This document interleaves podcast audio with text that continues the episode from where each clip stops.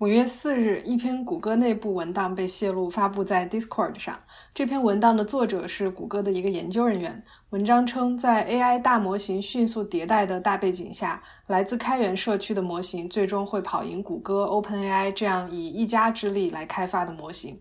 开源的 A I 在以什么样的速度发展？为什么免费的开源软件会有如此巨大的活力呢？今天的小数据是 open source 开源。小数据和玄，从小数据看大世界。我是小何，我是小玄。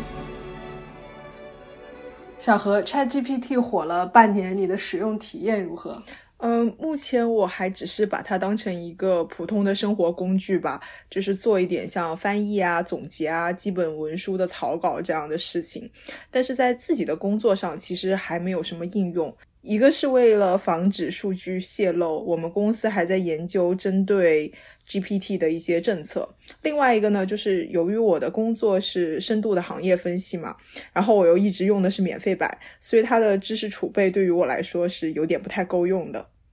嗯，我也还是一个比较肤浅的 ChatGPT 的用户，但是即便是这样，我已经觉得它非常给力了。呃，我们是买了一个月二十美元的 G P T 四 的服务，然后从那之后我就觉得拥有了一个小秘书。现在的科研代码有 百分之六十到七十 是来自 ChatGPT， 然后读文献也经常会让它给我来做总结和梳理。今天的播客内容也得到了 ChatGPT 的大力支持。呃，这里先给大家打一个预防针，我们两个都不是互联网行业的从业者，所以这期节目如果有说的不对的地方，请大家在评论区告诉我们。说回 ChatGPT， 最让我们惊讶的其实还不是它的强大功能，而是这之后的 A I 模型的迭代速度。嗯，首先你说了这段话以后，我感觉深有启发，我也想去买一个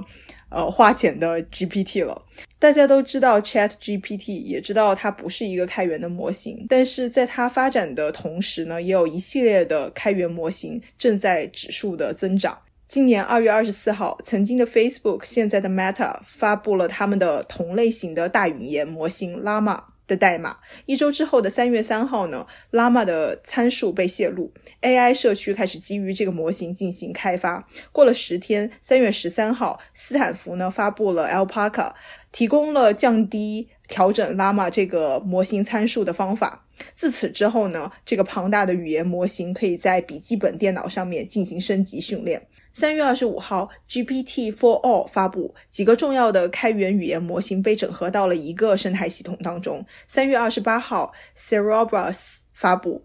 开源模型开发者不再需要依赖于 LLaMA。 同一天呢 Llama Adapter 发布，把训练参数的个数从十亿级别降低到了百万级别，训练耗时缩短到了一个小时，等等等等的各种发展。嗯，与之相对应的最新版本的 G P T 四 的参数量在万亿级别，从 G P T 三点五 的发布到 G P T 四 发布中间隔了四个月。可以看到，虽然 G P T 本身的迭代其实已经很快了，但是它跟开源社区每天都有新发展的这个速度相比，还是慢了一点。另外，虽然这些呃开源模型目前为止的质量还没有 G P T 高，但是从训练成本的角度来看，它们的性价比却要高很多。所以在 Google 泄露的这篇文档当中，作者呼吁像 Google 这样的大公司应该着眼于为开源社区提供平台，搭建生态系统，而不是去跟他们竞争。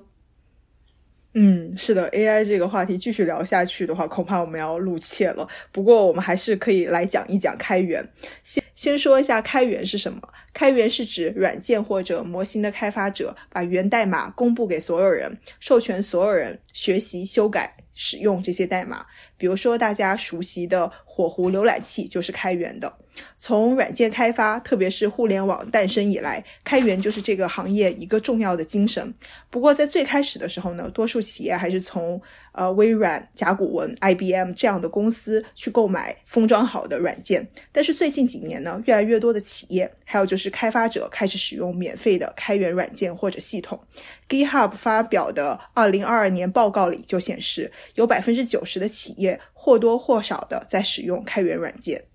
对用户来说，使用开源软件最大的好处当然是便宜，更重要的是你可以在开源软件的基础上来做进一步的开发，避免重复造轮子。因为开源的代码通常已经被很多人看过，经常是整个社区来一起维护和改进，所以代码的质量甚至可能会高过一些大企业封装好的闭源软件。最后，因为好的开源代码有很多人在用，当你们在使用同一个基础代码的时候，用户之间就可以很轻松地做产品的交互和整合，形成一整个生态系统，可以说是非常多快好省的选择。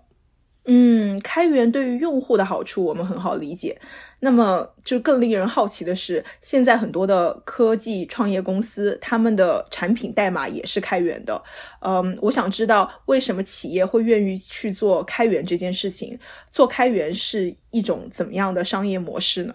嗯，首先做开源产品的公司肯定不是做慈善，他们的商业模式大致分两种，一种是围绕这个开源的产品来提供周边服务，比如说 Red Hat 开发了开源鼻祖 Linux 操作系统， Linux 本身是开源的，但是 Red Hat 可以通过为使用 Linux 的企业提供技术支持、咨询、培训等服务来赚钱。 Databricks、Grafana 之类的就属于这一种。另一类是做两个版本，一个面向公众权限较低，谁都可以使用的免费版本，一个面向企业权限更高，功能更强大的收费版本。他们用免费的系统来培养用户，再用收费的版本来赚钱、呃、像是 MySQL、GitLab 都是这样。嗯，其次呢，就是产品开源对于企业来说也是有好处的。第一个是免费的产品呢，可以帮他们快速的吸引到客户，打开市场，特别是在一个全新的领域里面，谁可以先占据市场，谁就可以获得定义这个领域基本标准的权利。第二个是呢，当产品开源之后，是直接面对终端客户的，也就是计算机工程师。这些终端用户呢，可以直接在社区里面对产品的优劣进行反馈，甚至可以参与到版本的更新当中，这样可以快速的帮助企业找到产品未来发展的方向，不断的更新迭代。相反呢，如果这是一个闭源软件卖给一家企业，那么它的反馈链就会变成呃，从卖方开发者到卖方销售，再到买方采购，再到买方的终端呃，计算机工程师，迭代的速度呢就会变慢。最后就是我们所说的生态系统的建立了，比如说 Meta 的 LLaMA 泄露，乍一听好像不是什么好事，但是一旦整个开源社区开始基于 LLaMA 进行开发之后， Meta 呢就可以很轻松的把这些开源项目重新整合到自己的产品当中，相当于免费雇佣了全世界的人工智能工程师。嗯，我最近看到一篇经济学的论文，早在两千年互联网刚刚兴起的时候，就有经济学家讨论了为什么开源软件可以成为一个成功的商业模式。他们提出这么几个论点。第一是根据经济学当中公共品 public goods 的理论，开源免费的软件应该会导致很多人来搭便车，但是互联网社区的实践发现，有很多人是愿意免费参与到代码的开发和测试当中的，这是因为这些参与者可以用他们在开源项目中的贡献向雇主来证明自己的实力，这跟很多其他的行业都不一样。第二是经济学一般认为企业会选择交易费用最低的商业模式，而开源的开发方式因为直达用户，省去了大企业内部层层审批讨论的这些步骤，是交易费用最低、试错成本最低的方式。第三是 network effects 网络效应，互联网产品的一个特点就是它的增长是非线性的，用的人越多，它的价值越大，更新的改进啊、呃、也就越快，所以对于开源软件来说，尽早的占领用户可以实现最大的 network effects。 嗯，我们今天讨论了开源为什么会越来越火，嗯、呃，听众朋友们有什么想法也可以在评论区里面告诉我们。这就是今天的节目啦，小数据和弦每周四更新，不定期惊喜加更，欢迎留言告诉我们你想听的数据。 See you